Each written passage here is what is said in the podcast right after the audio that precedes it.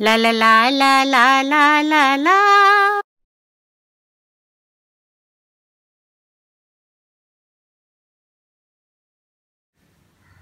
आज मैं आपको जो कहानी सुनाने जा रही हूँ, वो गैब्रियल गार्सिया मार्केस की लिखी हुई a very old man with enormous wings है। इस कहानी को मैंने खास आपके लिए हिंदी में अनुवादित किया है। तो आओ सुनो कहानी फरिश्ता। तीन दिन से लगातार बारिश हो रही थी। थमने का नाम नहीं ले रही थी।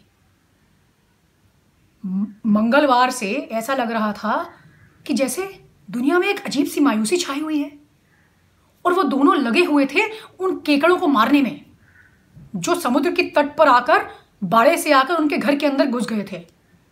अजीब सी बदबू आ रही थी और शायद उसी की वजह से उनके नवजात शिशु उनके छोटे बच्चे को बुखार हो गया था। इसीलिए केकड़ों को मारना बहुत ज़रूरी था। तीसरे दिन में पहली बार पिलायो और अलेजेंडर ने इतने केकड़े मार दिए थे कि पिलायो को आखिरकार अपना घर का आँगन और बाड़ा पार करके समुद्र में वापस उन केकड़ों को डालने जाना ही पड़ा। बाहर जो तट पर बालू हुआ करती थी, जो कभी सूरज की रोशनी में सुंदर कड़ों की तरह चमकती थी, आज वो एक लुगधी सी मालूम होती थी, जो कि मिट्टी, रेत, पानी और समुद्र में मरे हुए जीव जंतुओं की लुगदी थी। अजीब सा माहौल था। आकाश, बादल और दरिया सागर सब एक जैसे लग रहे थे। एक रंग, स्लेटी, धूमिल।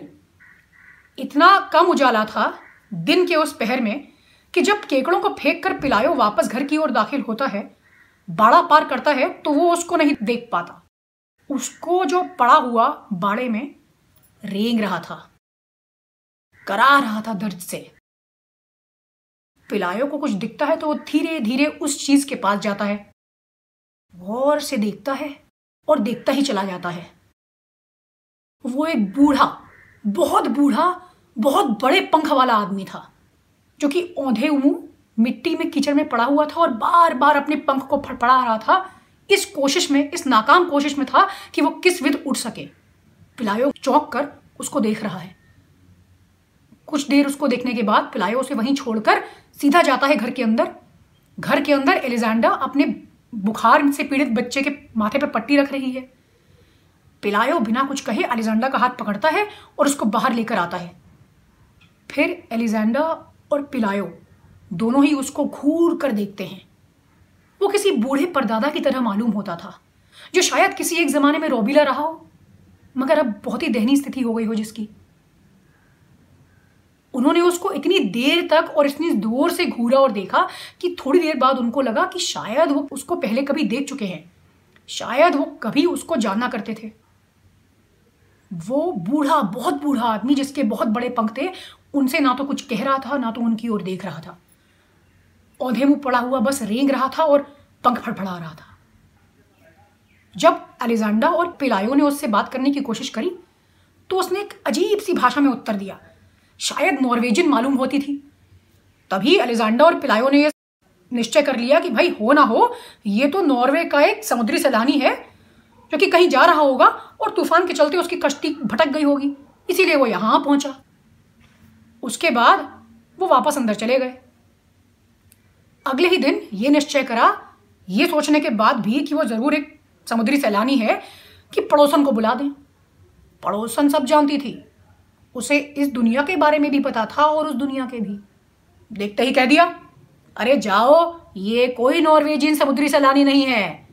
ये एक फरिश्ता है, फरिश्ता। अरे इसके पंख देखो।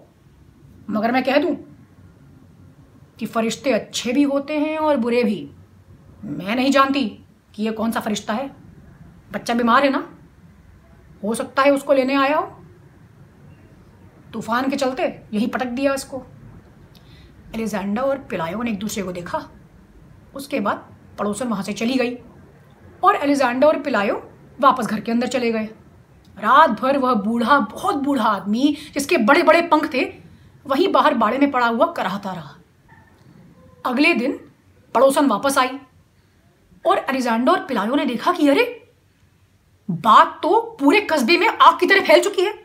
बाहर लोगों का तांता लग गया है। लोगों की आपाधापी लगी हुई है उस करिश्मे को देखने के लिए, उस फरिश्ते को देखने के लिए। अरे, तमाशबीनों की कई कमी थोड़ी होती है। खड़े हो गए। कोई उस पर मूंगफली की छिलकी फेंक रहा है, कोई खाए हुए फल फेंक रहा है, कोई सड़े हुए केले फेंक रहा है, कोई तो कंकड़ पत्थर भी फेंक रहा है, कोई सीटी बजा रहा है, कोई ताली बजा रहा है, कोई तो बाड़ा फांद कर उसके पर नोच रहा है। वो बूढ़ा, बहुत बूढ़ा, बड़े पंख वाला आदमी चुपचाप पड़ा हुआ उनकी ओर, निरीह दृष्टि से देख रहा था। उसने कुछ नहीं बोला। वो कुछ बड़बड़ा रहा था। और किसी को उसकी कोई बात समझ में नहीं आ रही थी। पड़ोसन वापस आई और बोली, अरे मूर्खो, मेरी मानो, इसको मार डालो मार डालो, नहीं तो तुम्हारे बच्चे को खतरा हो सकता है। ये कहकर पड़ोसन चली गई और धीरे धीरे जो सुबह लोग थे, वो भी इधर उधर चले गए। क्योंकि भाई, फरिश्ता जो था, वो तो कुछ बोल नहीं रहा था और ना ही कुछ करिश्मा दिखा रहा था। कैसा फरिश्ता है? पूरी रात पिलायो को लगा कि वो उसको मार डाले। बड़ी देर तो वो एक डंडा लेकर किचन में ही खड़ा रहा, खिड़की से बाहर देखता रहा, उस फरिश्ते की ओर। मगर पिलायो के मन ने गवाही नहीं दी कि वो उस बूढ़े इंसान को मार दे, या बूढ़े फरिश्ते को मार दे। उसने कुछ सोचा, फिर बाहर गया और उस बूढ़े फरिश्ते को थोड़ा सा घसीट कर कीचड़ से बाहर लाकर मुर्गे के दड़बे में बंद कर दिया। उसके बाद पिलायो काम करने के इरादे से घर के अंदर चला गया। रात भर पिलायो और अलेजेंडा केकड़ों को मारते रहे। बारिश अभी थमी नहीं थी। रात के यही कोई बारह एक बजे जाकर बारिश ने थमने का नाम लिया। अचानक अलेजेंडा और पिलायो को सुनाई दिया कि उनका नवजात शिशु तो रो रहा है। बच्चे को शायद भूख लगी थी। उन्होंने देखा, उसका बुखार तो अब उतर गया था। वो खुश हुए। उसी खुशी के चलते उन्होंने सोचा कि हम इस बुज़ुर्ग की थोड़ा सहायता करेंगे। तो हम इसको एक राफ्ट बना के देंगे और दो तीन दिन का राशन पानी दे देंगे और समुद्र में छोड़ देंगे। सैलानी तो है ही, अपने आप अपनी जगह लौट जाएगा। इस इरादे से दोनों एलिजांडा और पिलायो रात में सो गए। पौ फटी सुबह हुई तो ये लोग बाड़े में बाहर गए और मुर्गे के दड़बे में पहुँचने ही वाले थे कि क्या देखते हैं कि लोगों की चहल पहल एक बार फिर से लगी हुई है। अरे लोगों की लाइन पे लाइन लगी हुई है, लोग चिल्लपो मचा रहे हैं, हल्ला कर रहे हैं, हुल्लड़ हो रहा है, लोग सीटी बजा रहे हैं, तमाशे कर रहे हैं चीज़ें फेंक रहे हैं, सामान फेंक रहे हैं, कोई तो मुर्गी का दड़बा पार करके फिर से उस आदमी के पर नोचने में लगा हुआ है। वो आदमी दर्द से करा रहा है और चुपचाप, लेकिन उसके बाद एक तरफ़ देख रहा है लोगों को कि ये लोग क्या करने में लगे हुए हैं। लोग कहाँ मानने को तैयार थे? दिन भर एलेजेंडा उस मुर्गी के दड़बे उनके बाड़े और बाहर सड़क का पोछा करने में ही पस्त हो गई। उसकी कमर दर्द होने लगी। शाम हुई तो लोगों का मजमा थोड़ा कम हुआ, क्योंकि फरिश्ता तो फरिश्तों जैसे कुछ करिश्मा कर ही नहीं रहा था। वो तो बस चुपचाप ऐसे पड़ा हुआ था, बदबू करता हुआ। शाम को सात बजे फादर गुंजागो भी आ पहुँचे। फादर गुंजागा ने स्थिति का मुआयना किया।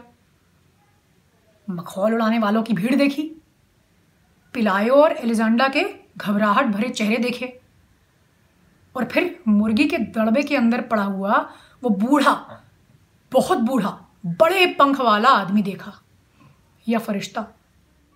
दरअसल वो पादरी, फादर गुंजागा, पादरी बनने से पहले एक लकड़हारा थे। उन्होंने थोड़ा सोचा, पढ़े हुए सारे धार्मिक ग्रंथ के बारे में सोचा, जो जो सिखाया था वो दोहराया, और फिर पिलायो की तरफ़ देखकर बोला, जरा मुर्गी के दड़बे को खोलो। पिलायो ने फ़ौरन ताला खोला, फादर गुंजागा अंदर गए। उन्होंने गौर से उस बूढ़े, बहुत बूढ़े, बड़े पंख वाले आदमी को देखा। उस आदमी ने भी धीरे से फादर गुंजागा की तरफ़ देखा। अब उसका कराना बंद हो गया था, क्योंकि सूरज उगाया था तो उसको धूप में अच्छा लग रहा था। फादर गुंजागा ने बोला, मन ही मन, अरे, ये कहाँ फरिश्ता होगा? ये तो इंसान जैसा मालूम होता है। ये उनकी पहली परीक्षा थी। ये निश्चित करने के लिए कि यह सच में फरिश्ता है या ढोंगी बहरूपिया। होलिए से तो इंसान मालूम होता है। जरा इसके पर तो देखूँ। उसके बड़े बड़े पंख को देखा, फादर गुंजागा ने, और देखा कि अरे, उसमें तो पीछे कीड़े लगे हुए हैं, और इस आदमी से इतनी गंदी बदबू आ रही है। फरिश्तों से, भगवान के दूध से कभी कोई बदबू आती है, या उनके कीड़े पड़ते हैं? हो ना हो, ये शैतान का भेजा हुआ फरिश्ता है। मगर इतनी जल्दी कुछ तय कर लेना, फादर गुंजागा ने ठीक नहीं समझा। उसके बाद उन्होंने दूसरी परीक्षा करनी सोची इस आदमी की, या फरिश्ते की, या पता नहीं किसकी। उन्होंने सोचा, भगवान का भेजा हुआ दूध है, खुदा का बंदा, खुदा का फरिश्ता। तो खुदा के मंत्री एक पादरी से खुदा की भाषा में बात करना तो जानता ही होगा। फ़ौरन उन्होंने लैटिन भाषा में बात करनी शुरू कर दी। फरिश्ते ने फादर गुंजाका की तरफ़ देखा और कुछ अजीब सी भाषा में बड़बड़ाने लगा। फादर गुंजागा चुप हो गए। उनको अब विश्वास हो चला था कि ये ढोंगी है, बहरूपिया है। अरे, इसको तो खुदा की भाषा भी नहीं आती। गुंजागा चुपचाप मुर्गे के दड़बे से बाहर आए, ताला वापस लगवाया पिलायो से और सभी जमा लोगों को एकत्रित कर कर बोला, सुनिए मेरी बात, ध्यान से। अरे बुद्धिमहीन मत बनिए। क्या आप आसमान में उड़ती चीज़ को उसके पर देखकर ये पहचान जाते हैं कि वो बाज है या हवाई जहाज़? तो फिर इस आदमी के पर देखकर आप ये क्यों सोच रहे हैं कि वो फरिश्ता है? अरे, फरिश्ते अच्छे भी होते हैं और बुरे भी। फरिश्ते भगवान भी भेजता है और हैवान भी। समझ के रहिएगा, सतर्क रहिएगा, सावधान रहिएगा। मैं इस बात की पूरी तफ्तीश करूँगा। ऊपर के गिरजाघर में भी चिट्ठी भेजूँगा। हो सका और ज़रूरत पड़ी तो वैटिकन तक चिट्ठी लिखूँगा। आप सब सब्र से काम लीजिए और इस बात का मखौल मत उड़ाइए। ये बहुत संगीन बात है। ये सब बोल बाल कर फादर गुंजागा वहाँ से चले जाते हैं। मगर लोगों पे क्या फ़र्क पड़ता है? उनके कानों में तो जू तक नहीं रहेंगी। शाम हुई और सभी लोग अपने अपने घर चले गए। अलेजेंडा और पिलायो उस आदमी को थोड़े से उबले हुए बैंगन देकर चले गए क्योंकि दरअसल उस बूढ़े, बहुत बूढ़े आदमी जिसके बड़े बड़े पंख थे, उसके दांत टूटे हुए थे। वो पोपला सा था। उसका सर गंजा था, एक आध बूढ़े पके हुए बाल थे। तो उन दोनों को लगा कि शायद इस फरिश्ते को उबला हुआ बैंगन दे तो वो खा पाएगा, क्योंकि उन्हें क्या मालूम कि फरिश्तों का भोजन क्या होता है। पड़ोसन ने बताया था कि कीड़े मारने की जो गोली होती है, उसमें अगर थोड़ा शहद लगा कर दो तो शायद ये खा लें। मगर ये बात अलेजांडा और पिलायो को पसंद नहीं आई। फादर गुंजागा के लाख समझाने पर भी अगले दिन जब सुबह सूरज उगा तो पूरे का पूरा कस्बा वहाँ मौजूद था। इतनी आफत आ रखी थी, इतनी आपाधापी मची हुई थी कि उस दिन पिलायो को फ़ौरन जाना पड़ा पुलिस डिपार्टमेंट। वहाँ से उसको मदद मांगने की ज़रूरत आन पड़ी। उसने बोला, जनाब, मेरे घर में फरिश्ता आया हुआ है, वहाँ पे लोगों का मजमा जमा हुआ है, इकट्ठा हुआ है, मुझे डर है अपनी सुरक्षा का और उसकी सुरक्षा का और लोगों की सुरक्षा का। मतलब आपाधापी मची हुई है, जरा आइए और सुरक्षा व्यवस्था को नियंत्रित कीजिए। फौज आई। फौज के साथ साथ पुलिस भी आई जितनी तादाद में आ सकती थी, उतनी तादाद में आई। लेकिन लोगों की चिल्ल मची रही। लंबी कतारें लग गई। लोग गंदगी फैला रहे हैं। कोई उधर उसके बाड़े में, मुर्गे के बाड़े में, जहाँ पे वो बूढ़ा, बहुत बूढ़ा आदमी बड़े बड़े पंख वाला पड़ा हुआ था एक कोने में, मुर्गियों के बीच में। लोग उसको चिल्ला रहे हैं, चीख रहे हैं, उस पर झूठा खाना फेंक रहे हैं। कोई तो बाड़ा पार करके उसको पर नोचने जा रहा है फिर से। लेकिन उस आदमी ने कुछ नहीं बोला। ये सब दृश्य देखकर एलिजेंडा और पिलायो दंग थे। वो लोग भी दंग थे जो बाहर खड़े हुए थे। वो असली दंग थे क्योंकि वो सोच रहे थे कि ये फरिश्ता है तो कोई करिश्मा क्यों नहीं करता? अरे, ये तो उबला हुआ बैंगन खाता है। अरे, फरिश्ते उबला हुआ बैंगन खाते हैं क्या? अब इन सब के चलते एलिजांडा और पिलायो ने सोचा कि क्यों ना हम एक काम करें। इतनी मेहनत पड़ रही है, हम आने वाले से पाँच सेंट फ़ीस लेंगे। टिकट। अब जब एलिजांडा और पिलायो ने उस बूढ़े, बहुत बूढ़े आदमी जिसके कि बड़े बड़े पंख थे, उसको देखने के लिए अपने घर में आने वाले जो लोग थे, उनके लिए टिकट लगा दिया, दाम लगा दिया। तो ज़ाहिर सी बात है, घर में पैसा आया। अब पैसा आया, धन दौलत आई तो शोहरत भी आई। शोहरत आई तो हुलिया बदला, कपड़े बदले, मौसम बदला। और तो और, धनाढ़ हो गए वो दोनों। पिलायों ने तो अपनी नौकरी छोड़ी और गाँव के बाहर ही दूर बहुत सारे खेत ले लिए और वहाँ पे उसने खरगोश की खेती शुरू कर दी। और जो एलिजेंडा थी, उसके जूते, कपड़े देखने लायक होते थे। बाप रे बाप, जिधर वो जाती, उसके सैटन के जूते, उसके सैटन के रेशमी मुलायम मखमली कपड़े लोगों में कोहराम मचा देते। और इधर हाल ये था कि वो बेचारा बूढ़ा, बहुत बूढ़ा आदमी, जिसके कि बहुत बड़े पंख थे, मुर्गे के दड़बे में पड़ा हुआ, यूँ कहिए कि सड़ रहा था। और चुपचाप सह रहा था हर उस यातना को। जो वहाँ खड़े हुए लोग, तमाशबीन लोग, वहाँ पर उसको आकर दे रहे थे। तो कुल मिला के माहौल ऐसा था कि अलिजांडा और पिलायो तो खुश थे, क्योंकि उनको तो मिल रहे थे पैसे। और जो वो तमाशबीन लोग थे, वो बस आए दिन झूठा खाना, कोई कीड़े मारने की दवाई, कोई उबले हुए बैंगन, ऐसे फेंक फेंक के उस बूढ़े, बहुत बूढ़े आदमी को, जिसके बड़े बड़े पंख थे, दे रहे थे। और उसको कोस रहे थे। कोई अंदर बाड़े के अंदर जाके उसके पंख नोचने लगता। अरे, एक दिन तो उस बेचारे बूढ़े, बहुत बूढ़े आदमी को किसी ने दूर से ही एक लोहे की बड़ी सी सरिया लेकर उसको जलाया और उसके बाद उस आदमी के भूख से लगा दिया। बस, एक वो दिन था जब वो बूढ़ा, बहुत बूढ़ा आदमी, जिसके की बड़े बड़े पंख थे, थोड़ा चौंका, थोड़ा टीस मची उसको, और एक बार फिर से वो सब लोगों को और वहाँ के नजारे को निरीह दृष्टि से देखने लगा। और एक तरफ़ थे फादर गुंजागो। भैया, वो तो वेटिकन से पत्राचार की वजह से ही परेशान थे। पूछेंगे क्यों? क्योंकि वेटिकन उनको अजीबो गरीब बातें लिखता और तीन तीन हफ़्ते तक तो उसके बाद पत्राचार बंद हो जाता।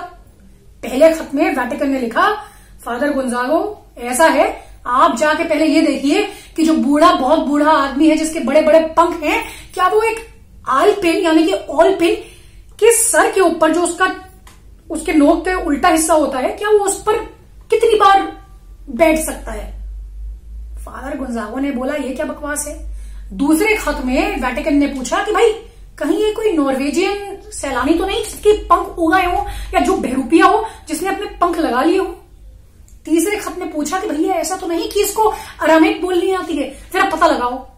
फादर गुंजागा की रातों की नींद हराम हो गई थी। वहाँ लोग हाय तो मचा रखे थे। दूर दूर से लोग आ रहे थे केवल तमाश दिल लोग ही नहीं, बल्कि हारे, थके हुए, परेशान लोग। ऐसे लोग जो कि अजीबो गरीब रोगों से ग्रस्त थे। एक लड़की जिसको कि रात भर नींद नहीं आती थी, क्योंकि उसको रात में आसमान के तारों का शोर सोने नहीं देता था। एक ऐसा छोटा लड़का जो कि बचपन से लेकर यही कोई दस बारह साल की उम्र तक इसलिए नहीं सो पा रहा था क्योंकि वो अपने दिल की धड़कन गिनता चला जाता था, सोते और उठते, हर वक्त। और तो और गिनती खत्म होने को आई थी, मगर वो अपनी दिल की धड़कन अभी तक गिन नहीं पाया था। और एक ऐसा वृद्ध इंसान, जो कि दिन में किए हुए अपने हर काम को उल्टा करने के लिए रात में उठ उठ के वही काम, हर बिगड़ा हुआ काम को सुधारा करता था। ऐसे ऐसे लोग वहाँ पर आ रहे थे, उस बूढ़े, बहुत बूढ़े आदमी, जिसके कि बड़े बड़े पंख थे। उसको देखने के लिए उससे आशीर्वाद लेने के लिए इस आशा से कि क्या पता कि सच में वो एक फरिश्ता हो और उसके दर्शन मात्र से ही वो तर जाए। और दूसरी ओर एलिजांडा और पिलायो का घर में पैसे की भरमार हो गई। अब एक दिन हुआ यूँ कि भाई कुदरत का करिश्मा हुआ। डिवाइन इंटरवेंशन हुई, यानी कि ईश्वर ने हस्तक्षेप करने की ठानी। उनको लगा होगा कि भैया मेरा बंदा है, कहाँ परेशान हो रहा है? तो ऐसा हुआ कि उस गाँव में आ गया एक नया कर्तव्य। कर्तव्य कैसा? कर्तव्य ऐसा कि एक दस साल की लड़की, जो कि यकायक, उस पर बिजली गिरने से बन गई आठ पैर की मकड़ी। अब वो लड़की रो रो कर, गा गा कर अपनी कहानी लोगों को बताती थी। एक तरफ़ तो वो बूढ़ा, बहुत बूढ़ा फरिश्ता जिसके बड़े बड़े पंख थे, अरे अजीब अजीब से करिश्मा करता है। अगर कोई कुष्ठ रोग का प्राणी आ जाए तो जहाँ जहाँ उसको घाव है, वो घाव भरने की जगह उसमें सूरजमुखी उग जाते थे। अगर कोई नेत्रहीन इंसान वहाँ पे आ जाए तो उसकी दृष्टि तो वापस नहीं आती थी, मगर उसके तीन जोड़ी दांत और निकल आते थे। तो लोगों को लगा, ये ढकोसले कर रहा है, ये बहरूपिया है, और इसको तो मारना चाहिए। इसको छोड़ो, हम देखते हैं नया कर्तव्य। नया कर्तव्य क्यों वो तीन वजह से? एक तो वो जो मैंने आपको बताई, कि ये तो कोई फ्लॉप फरिश्ता मालूम होता था बहरूपिया दूसरी वजह ये कि जो लड़की थी, जो मकड़ी बन चुकी थी, उसकी कहानी, लोगों को कहानी नहीं, अपनी लगती थी। क्योंकि हर एक बच्चे को उसके माँ बाप यही कहते थे रात में उस गाँव में कि भाई, क्यों अकेले? कहा जा रहे हो तुम? अरे, कुछ हो जाएगा? अरे, कोई तुम्हें पकड़ कर ले जाएगा? अरे, कोई मार डालेगा? अरे, कोई जंगली जान खा जाएगा? तो वो लड़की जब रो रो कर अपने आठ पैर पर घूम घूम कर सबको ये सुनाती थी, जो मजमा जमा होता था कि कैसे एक दिन वो अपने माँ बाप का कहना बिना सुने हुए रात को चुपचाप तमाशा देखने चली गई। और जब वो तमाशा देख के आ रही थी तो कैसे ज़ोर से बिजली कड़की, उसके ऊपर गिरी और फिर वो लड़की अचानक देखते ही देखते आठ पैर वाली मकड़ी में बदल गई। एक तरफ़ तो उसकी कहानी, जो कि लोगों को अपनी सी लगती थी, डर था कि वास्तविक रूप में ऐसा हो सकता है, और दूसरी तरफ़ वो बेरूपिया, वो फरिश्ता।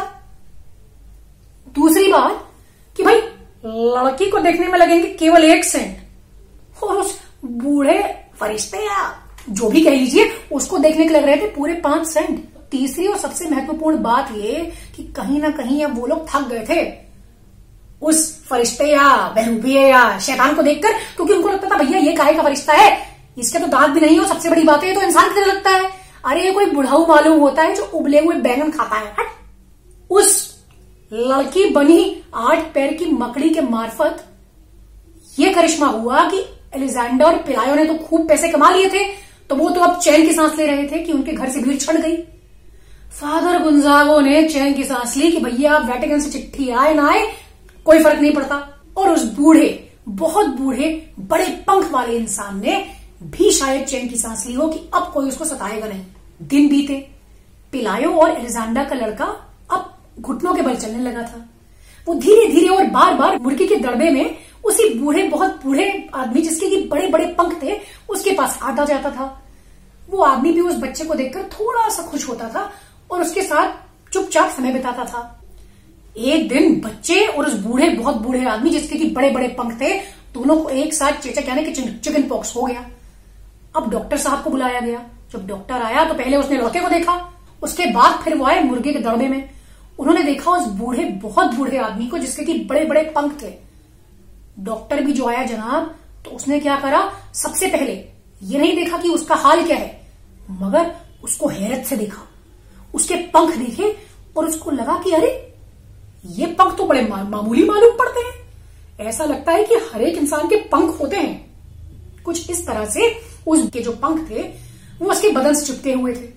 और तुरंत ही उसके बाद डॉक्टर साहब ने अपना आला यानी कि स्टेथोस्कोप निकाला और उस बहुत बूढ़े के आदमी के पेट और फेफड़ों की तरफ़ और उसके बाद उसके दिल पर रखा और उसके अंदर से आ रही आवाजों को सुना, उसके दिल की धड़कन को सुना, उसके फेफड़ों से आ रही आवाज़ को सुना, उसको लगा, बाप रे बाप, ऐसा लग रहा था जैसे कि हज़ारों सीटियाँ एक साथ बज रही हो। कैसे ज़िंदा है ये आदमी? आदमी है कि हैवान की शैतान या फरिश्ता? कौन जानता था? दिन बीते। वो बच्चा और वो बूढ़ा, बहुत बूढ़ा आदमी दोनों ही ठीक हो गए थे। मगर जब जाड़े आए तो एक ये वाकया हुआ कि बहुत बूढ़ा आदमी धीरे धीरे एक बार फिर बीमार पड़ने लगा। वो इतना बीमार पड़ गया और इतना कमज़ोर हो गया था कि उसके पर झड़ने लगे थे। उसके जो बड़े बड़े पंख थे, वो टूट टूट कर गिरने लगे थे, जो भी बच्चे कुचे हुए थे। वहाँ एलेजेंडा और पिलायो का लड़का अब धीरे धीरे घुटने के बल चलने से उठकर ज़मीन पर खड़ा होकर चलने लगा था। अलेजांडा और पिलायो को लगा कि शायद ये बूढ़ा, बहुत बूढ़ा आदमी, ये फरिश्ता अब नहीं बचेगा। वो डर भी रहे थे, क्योंकि उनको नहीं मालूम था कि फरिश्ते को गाड़ा जाता है, जलाया जाता है, या फिर समुद्र में फेंक दिया जाता है, या फिर चील गिद्धों के खाने के लिए कहीं पेड़ में टांग दिया जाता है। अरे, उनकी अकलमंद पड़ोसन को भी ये नहीं मालूम था। दोनों अलेजांडा और पिलायो रातों रात नहीं सोते थे और सोचते रहते थे कि किस विध किसी भी तरह ये बूढ़ा, बहुत बूढ़ा आदमी जिसके कि बहुत बड़े पंख हैं, ठीक हो जाए। और फिर वैसा ही हुआ। वो बूढ़ा, बहुत बूढ़ा आदमी जिसके कि बहुत बड़े पंख थे, देखते ही देखते ठीक हो गया। और जब वो ठीक हुआ तो यही कोई एक साल लगे होंगे उसको ठीक होने में। एलेजांडा और पिलायो का जो लड़का था, अब वो स्कूल जाने जितना हो गया। तो वो धीरे धीरे पैदल पिलायो और एलेजांडा के साथ स्कूल भी जाया करता था। जब वो घर में आता तो एलेजांडा और पिलायो देखते कि ये बूढ़ा, बहुत बूढ़ा आदमी रेंग रेंग के, रेंग रेंग के उनके घर के अंदर तक आने लगा था। अरे, उसकी ये मजाल? थक गई थी एलेजांडा। झाड़ू पोछे करते हुए घर के अंदर। और जितनी बार वो फरिश्ता उनके घर के अंदर घुसता, एलिजांडा झाड़ू से उसको बार बार बाहर निकालती। अरे, एक दिन तो ऐसा हुआ कि जितनी बार एलिजांडा ने उसको बाहर निकाला, वो फरिश्ता, वो बूढ़ा, बहुत बूढ़ा आदमी जिसके की बड़े बड़े पंख थे जिधर जिधर से एलिजांडा उसको निकालती, वो ठीक उसकी दूसरी तरफ़ प्रकट हो जाता। अरे वो इधर से निकालती, वो उधर आता, वो ऊपर से निकालती, वो नीचे आता, वो नीचे से निकालती, वो बगल आता, वो दाएँ से निकालती, वो बाएँ आता। अरे अलेक्जेंडर ने छिड़की बोला, भाई, पिलायो, मुझे छुट्टी पानी है इससे, थक गई हूँ मैं। अरे, इंसान है कि हैवान? अरे आदमी है कि फरिश्ता? अरे फरिश्ता है कि शैतान? इतने सारे फरिश्ते जन्म बना रखा है घर को। थोड़ा और समय बीता। अब दोबारा जाड़े आए तो वो जो बूढ़ा, बहुत बूढ़ा आदमी था, जिसके कि बड़े बड़े पंख थे और जिसके की पंख अब झड़ चुके थे, टूट चुके थे, एक दिन एलिजेंडर और पिलायो ने देखा कि अरे, उसके तो थोड़े थोड़े पंख उड़ने शुरू हो गए हैं। ठीक इस तरह, जिस तरह पेड़ों पर कोबल फूटती है, और वो बूढ़ा, बहुत बूढ़ा आदमी उनको छुपाने की कोशिश कर रहा था। दिन बीते, हफ़्ते बीते, महीने बीते। एक दिन जब एलिजेंडा अपने रसोई घर में खड़े होकर दिन के खाने की तैयारी कर रही थी, कुछ प्याज वगैरह काट रही थी तो उसको लगा जैसे उसके आँखों के सामने कुछ आया और फिर ओझल हो गया। एलिजेंडा ने चाकू और प्याज वही रखा और गौर से किचन की खिड़की के पास जाकर खड़ी हो गई और देखने लगी। उसने देखा और उसकी आँखें फटी ही फटी रह गई। वो बूढ़ा, बहुत बूढ़ा आदमी, जिसके कि पंख अब दोबारा ही उतने बड़े हो चुके थे और ना ही बड़े, बल्कि बिल्कुल चिट्टे सफ़ेद हो चुके थे, वो उड़ने की कोशिश कर रहा था। उनके बागीचे में लगे एक बहुत बड़े चीड़ के पेड़ की ओर उड़ने की कोशिश कर रहा था और बार बार गिरता चला जा रहा था। मगर उस आदमी ने हार नहीं मानी। अलेजांडा वही खिड़की पे खड़े हुए उस आदमी को उड़ने की कोशिश करते हुए देखती चली गई। देखती चली गई और देखती ही चली गई और फिर अचानक वो आदमी उड़ा। उसने एक ऊँची उड़ान भरी और वो उड़ता ही चला गया। वो एक बार फिर वापस आया और उनके घर का चक्कर लगाया और उसके बाद एक बार फिर ऊँचा उड़ता हुआ, चीड़ के पेड़ को पेड़ को भी पार करता हुआ खूब ऊँचा उड़ने लगा और उड़ता ही चला गया आसमान के पार, दूर क्षितिज में। धीरे धीरे वो अलेजेंडा की आँखों से ओझल हो गया। एक तिनका मात्र, एक जर्रा मात्र भी नहीं बचा। दूर कहीं चला गया। उनकी ज़िंदगी से, उन लोगों से, उस माहौल से। अब वो बूढ़ा, बहुत बूढ़ा आदमी, जिसके कि बड़े बड़े पंख थे